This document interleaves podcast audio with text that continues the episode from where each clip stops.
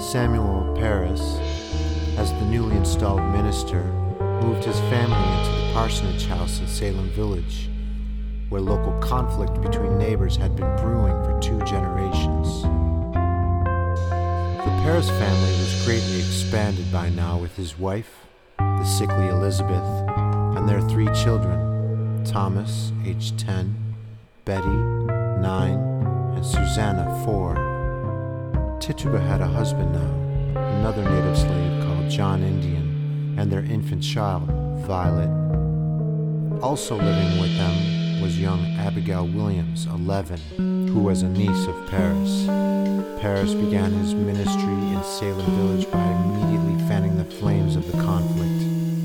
Villagers had fought hard for their own meeting house, but they quickly burned their way through three ministers a lifetime position in just 20 years. Now an outsider had arrived who demanded obedience, as well as his agreed upon portion of firewood and taxes from every household in the village.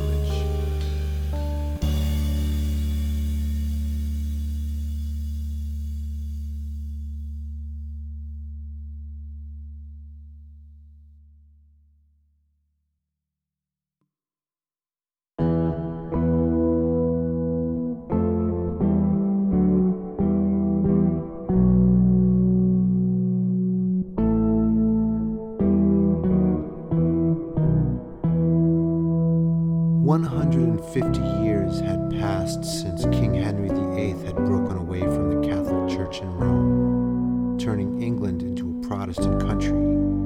But this new church kept many of the old ways and was now ruled by the king, unifying church and state. Church courts could tax, and the priesthood spoke out against dissent. This did not sit well growing merchant middle class and led to the emergence of an insurgent sect, named the Puritans by their critics because they wanted to purify the Church of England, to cleanse it of Catholicism, which to them was the Antichrist. They detested the Catholic ceremonies they were forced to follow and wanted to worship simply as was done in the days of Jesus. Puritan preachers delivered intense sermons urging people to look within and not toward a disconnected, faraway church or a faraway God. It was not a unified movement, there was disagreement between them. The more radical, called the Separatists, wanted to break away from the Church of England completely. In 1620, they sailed to New England and began the Plymouth Plantation village called Patuxet, which they found littered with the skulls of its former inhabitants, who had been wiped out by European diseases just a few years before.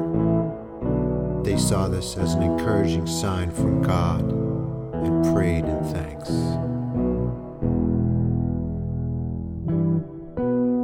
Ten years later, reform minded Puritans settled north of Plymouth and started the Massachusetts Bay Colony. These Puritans wanted to live as an example to the world, as a city on a hill, and embody their true Christian way. They came by the tens of thousands in fleets of ships every year, spreading out in towns that mushroomed along the shore and into the mainland. This was known as the Great Migration. But civil war between the Puritans and the king broke out in England, which ended the Great Migration, and they were left on their own to rule themselves. The newer generation seemed less fanatical than their parents and grandparents had been, and church membership was in decline. The reason for this was the Calvinistic message preached in the New England meeting houses. This doctrine of predestination said God chose only a very few people to be saved. All others were damned. There was nothing anyone could do but search their heart for a sign that they were one of the chosen. Only those who truly believed they had received the sign could apply to join the church and receive communion and baptism, or be seen as an upstanding member of their community. To join the church, one would go before the congregation confess their deepest sins and secrets and tell how they had received a sign from God and hoped that they would pass the vote from the members.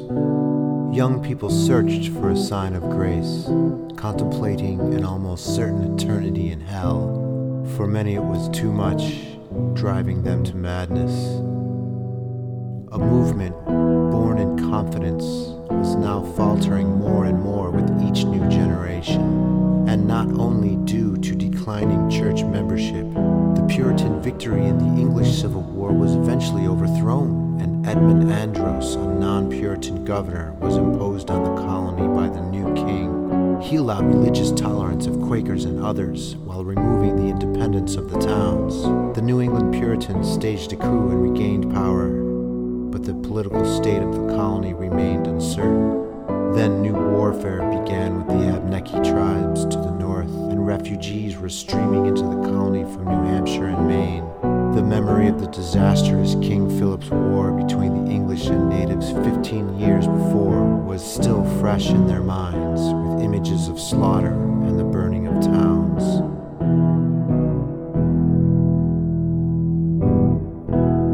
The weather had become much harsher in recent years, with unspeakably cold winters and summer droughts. Waves of smallpox had crossed the colony. A new sense of materialism and commerce was overshadowing the church in wealthy urban areas like Salem Town and Boston. Taverns were multiplying, and Bible reading was decreasing. Dissension and disagreement over church doctrine was rampant, with some saying that the rules should be loosened in order to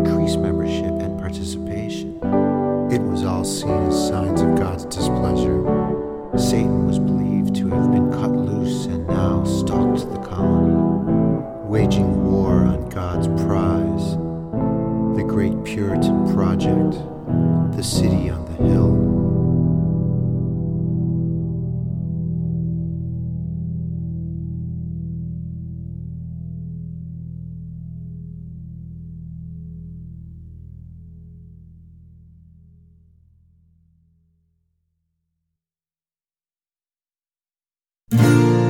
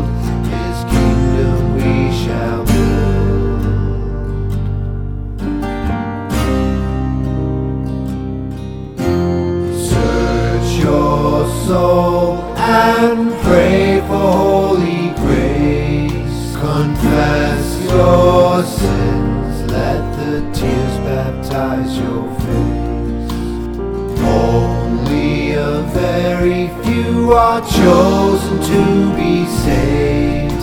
The devil takes the rest for his own to be enslaved by searching deep within. You might find a clue and then begin to see the holy truth, to realize 来就散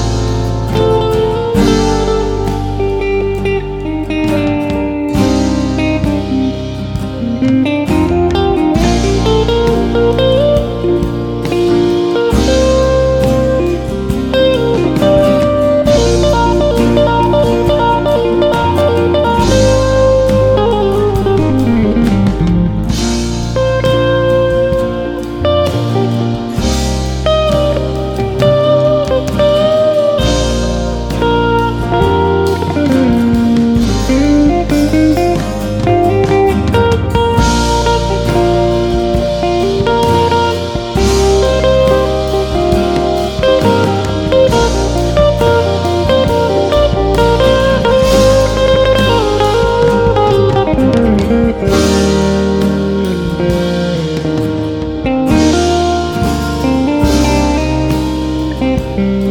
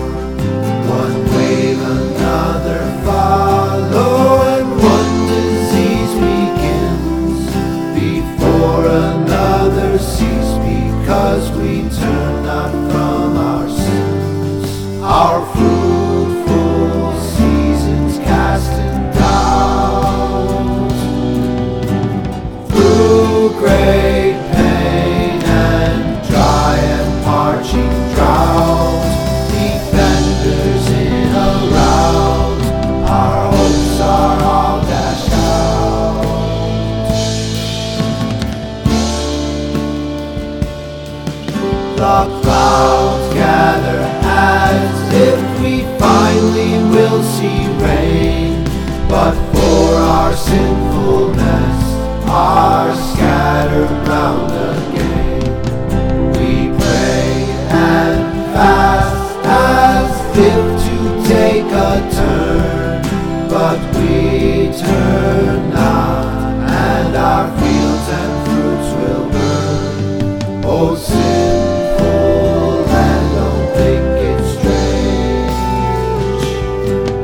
If judgment comes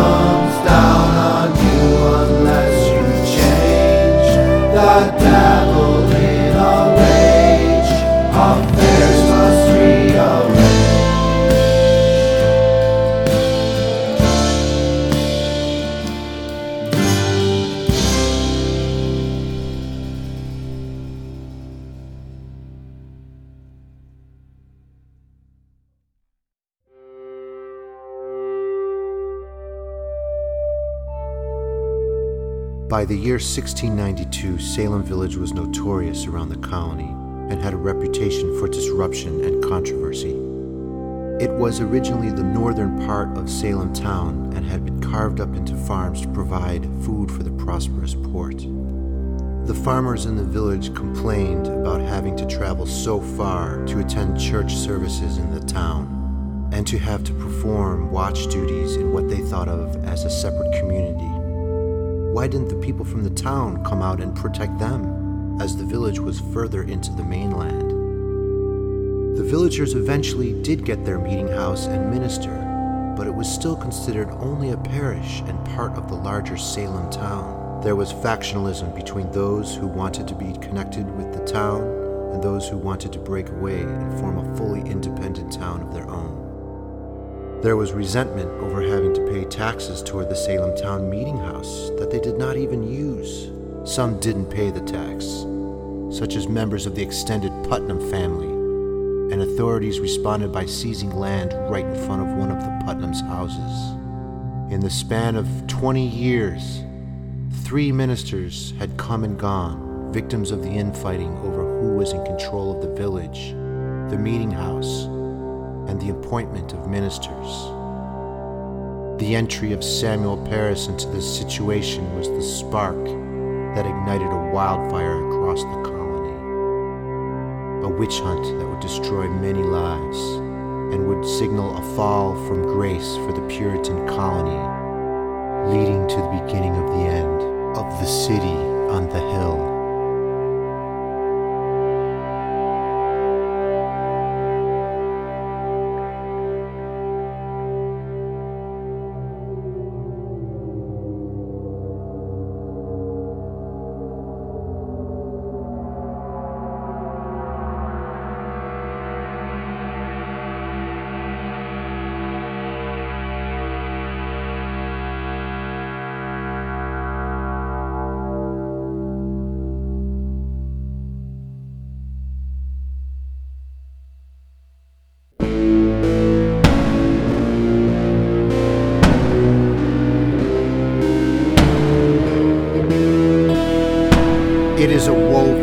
Of our corruption in an evil time, when the wicked prosper and the godly party meet with vexations.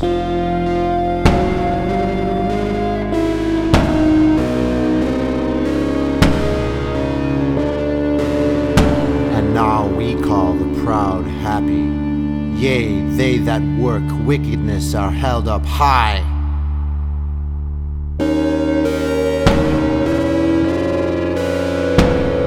Ministers create a separation between the precious and the vile, and to labor whatever lies within them to gather together a pure church.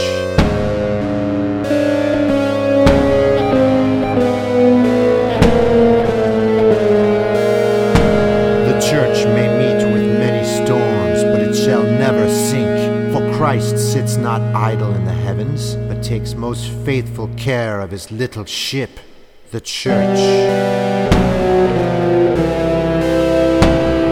Ship bound for the port of heaven, laden with many precious gems and jewels, a treasure purchased by his own inestimable blood.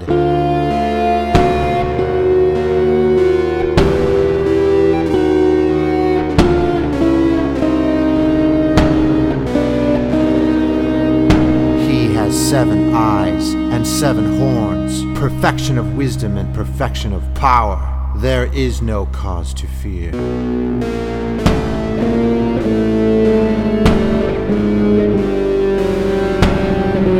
Put on the whole armor of